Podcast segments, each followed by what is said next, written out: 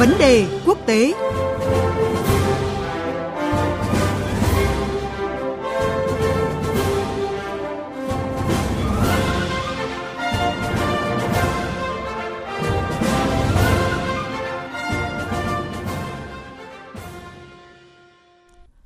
Thưa quý vị và các bạn,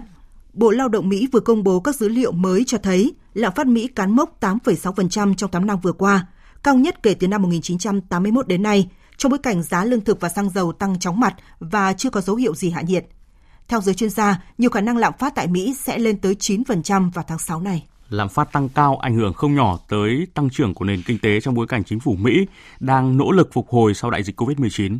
Tuy nhiên, tăng lãi suất quá nhiều thì sẽ khiến cho nước Mỹ phải đối mặt với nguy cơ rơi vào suy thoái và đó mới là thách thức lớn nhất đối với nước Mỹ. Vậy đâu là những nguy cơ, thách thức mà chính quyền của Tổng thống Mỹ Joe Biden phải đối mặt khi mức lạm phát không ngừng phi mã? Chúng ta sẽ cùng đến với những phân tích cùng chuyên gia Nguyễn Thúy Anh, nguyên trưởng ban quốc tế tạp chí Cộng sản. Bây giờ xin mời biên tập viên Quỳnh Hoa bắt đầu cuộc trao đổi. Xin chào bà Nguyễn Thúy Anh ạ. Thưa bà, à, có thể nói là mức lạm phát tăng phi mã 8,6% ở Mỹ khiến giới chuyên gia hết sức lo ngại. Trong một động thái mới nhất thì ngân hàng dự trữ liên bang Mỹ Fed có thể à, sẽ điều chỉnh tăng lãi suất thêm trong năm nay để giải quyết bài toán giá cả. Theo bà thì đâu là những yếu tố khiến lạm phát Mỹ lập đỉnh trong 40 năm qua? ạ? Theo tôi nó có hai nhóm nguyên nhân, một là nhóm nguyên nhân xuất phát từ bên trong lòng nước Mỹ và nhóm nguyên nhân thứ hai là xuất phát từ bên ngoài. Ở bên trong nước Mỹ đấy là khi mà dịch Covid nó lắng xuống thì nền kinh tế nó có bắt đầu phục hồi. Và khi nền kinh tế bắt đầu phục hồi thì cái nhu cầu của người dân đối với hàng hóa, đối với các loại hình dịch vụ cũng như là cái việc đi lại người dân tăng lên khiến cho giá cả các loại hàng hóa dịch vụ nó cũng tăng lên và cái điều đấy nó cũng góp phần làm cho tăng lạm phát nhất là khi mà cái cung nó chưa đáp ứng được với cái cầu điểm thứ nhất, điểm thứ hai là luật cứu trợ covid của chính phủ. Vào thời điểm mà nền kinh tế bắt đầu mở cửa, nó cũng làm gia tăng cái nhu cầu của người dân đối với hàng hóa và điều đấy nó cũng góp phần đẩy giá hàng hóa tăng lên. Một cái điểm nữa là các chính sách kích thích mua sắm của chính phủ với cái lãi suất cực thấp, nó cũng khiến cho cái nhu cầu hàng hóa tăng lên. Và tất cả những yếu tố nó cộng lại, nó đẩy cho giá hàng hóa nó tăng lên, khiến cho cái tỷ lệ lạm phát nó gia tăng. Còn cái nhóm nguyên nhân mà khiến cho lạm phát tăng ở bên ngoài nước Mỹ thì thứ nhất phải kể đến đấy là giá dầu. Giá dầu tăng bởi vì là khi mà dịch Covid nó bùng nổ thì cái sản lượng dầu do các nước thuộc tổ chức OPEC sản xuất giảm xuống để cứu cái giá dầu. Nhưng khi bây giờ dịch covid nó lắng xuống và cái nền kinh tế nó đang được phục hồi thì các nước này chưa sẵn sàng tăng cái sản lượng dầu đủ cái mức đáp ứng nhu cầu để làm cho cái giá dầu nó tăng lên. Một cái điểm nữa đấy là cuộc chiến của nga tại ukraine nó cũng làm cho nguồn cung người dầu bị tác động bởi những cái lệnh cấm vận. Tất cả những điều đấy cộng lại làm cho giá dầu tăng một điểm nữa. Đấy là nga và ukraine là hai cái nước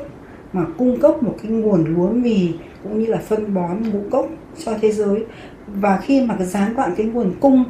về lương thực thực phẩm này thì khiến cho cái giá lương thực thực phẩm tăng lên và tất cả những điều đấy nó cộng lại và nó cộng với yếu tố trong nước nó khiến cho cái lạm phát nó tăng lên đấy là chưa kể đến những yếu tố khác thí dụ như là Trung Quốc đang theo đuổi một chính sách zero covid và nó cũng làm gián đoạn cái nguồn cung trên toàn cầu. Vậy à, trong bối cảnh chính phủ Mỹ đang nỗ lực phục hồi kinh tế sau đại dịch Covid-19, với cú sốc lạm phát này, kinh tế Mỹ có thể sẽ phải chịu đựng những tác động như thế nào ạ? Một con số thống kê cho thấy là cái tỷ lệ GDP của nước Mỹ trong quý 1 là âm. Nhưng mà tỷ lệ âm của GDP của nước Mỹ trong cái quý 1 đấy nó chưa thể nói lên được rằng là nền kinh tế của Mỹ sẽ rơi vào tình trạng suy thoái trong cái bối cảnh lạm phát gia tăng hiện nay. Bởi vì, thứ nhất là nó vẫn có yếu tố tích cực, là cái tỷ lệ thất nghiệp không cao. Cái thứ hai nữa là lương nó vẫn tăng. Và những cái yếu tố mà mang tính nó gián đoạn cái nguồn cung ấy thì nó có thể khắc phục được cái điều đấy khiến cho những yếu tố mà nó đẩy lạm phát lên cao, nó có thể không làm cho nền kinh tế đi vào tình trạng suy thoái. Cái điểm nữa là nếu như cái cục dự sự liên bang mỹ mà họ có những cái chính sách, có những chính sách để mà kịp thời, khéo léo thì vẫn có thể được kiềm chế cái tỷ lệ lạm phát mà không dẫn đến làm cho nền kinh tế bị trì trệ. Một yếu tố nữa là mỹ với cái thực lực của mình cũng có thể có những cái tác động đến những cái yếu tố ở bên ngoài nước mỹ mà khiến cho giá dầu giá lương thực tăng cao. Nếu như mà nước mỹ cảm thấy rằng thì là đây là những yếu tố nếu như không xử lý thì nó sẽ làm cho nền kinh tế của mình suy thoái thì Mỹ hoàn toàn với cái, cái khả năng của mình và cái năng lực của mình có thể làm cho cái yếu tố tác động đến cái tăng giá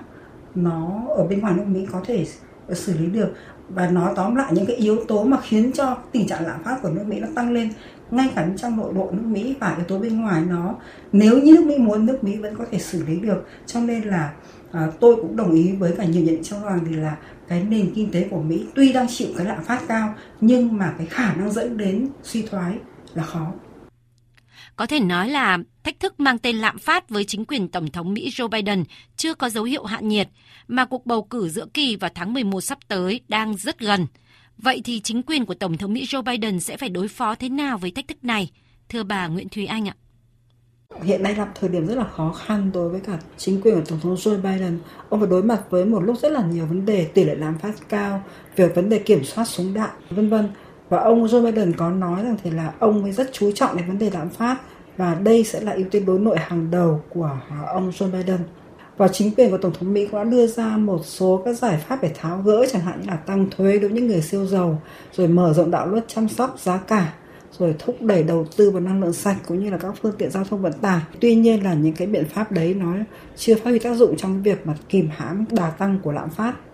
Có một giải pháp đã được đưa ra bàn thảo, tuy nhiên cho đến nay vẫn chưa có một cái quyết định cuối cùng, đấy là vấn đề thuế đối với hàng hóa của Trung Quốc. Cho đến nay thì chính quyền của Tổng thống Joe Biden vẫn tiếp tục thực hiện việc áp thuế quan đối với khoảng 300 tỷ đô la hàng hóa nhập khẩu từ Trung Quốc. Nếu như chấm dứt cái hàng rào thuế quan này đối với Trung Quốc thì sẽ giúp làm giảm bớt căng thẳng nguồn cung và có thể khiến cho lạm phát giảm đến 1,3 điểm phần trăm. Tuy nhiên cái việc tháo gỡ cái hàng rào thuế quan này thì nó có những khó khăn về cái mặt ờ, góc độ chính trị. Một cái điểm nữa cũng không thể không nói đến đấy là Tổng thống Mỹ ông Joe Biden phải cân bằng cái mong muốn làm sao mà vừa kiềm chế được lạm phát nhưng lại giữ chân được cử tri ủng hộ mình đó là những cử tri thuộc những người ở cái tầng lớp lao động, những người mà họ tin rằng cái việc mà áp thuế quan lên hàng hóa Trung Quốc là một cơ hội tốt để mà duy trì được cái khả năng cạnh tranh của Mỹ, đặc biệt là trong cuộc chiến thương mại giữa Mỹ với Trung Quốc. Xin cảm ơn chuyên gia phân tích quốc tế Nguyễn Thúy Anh.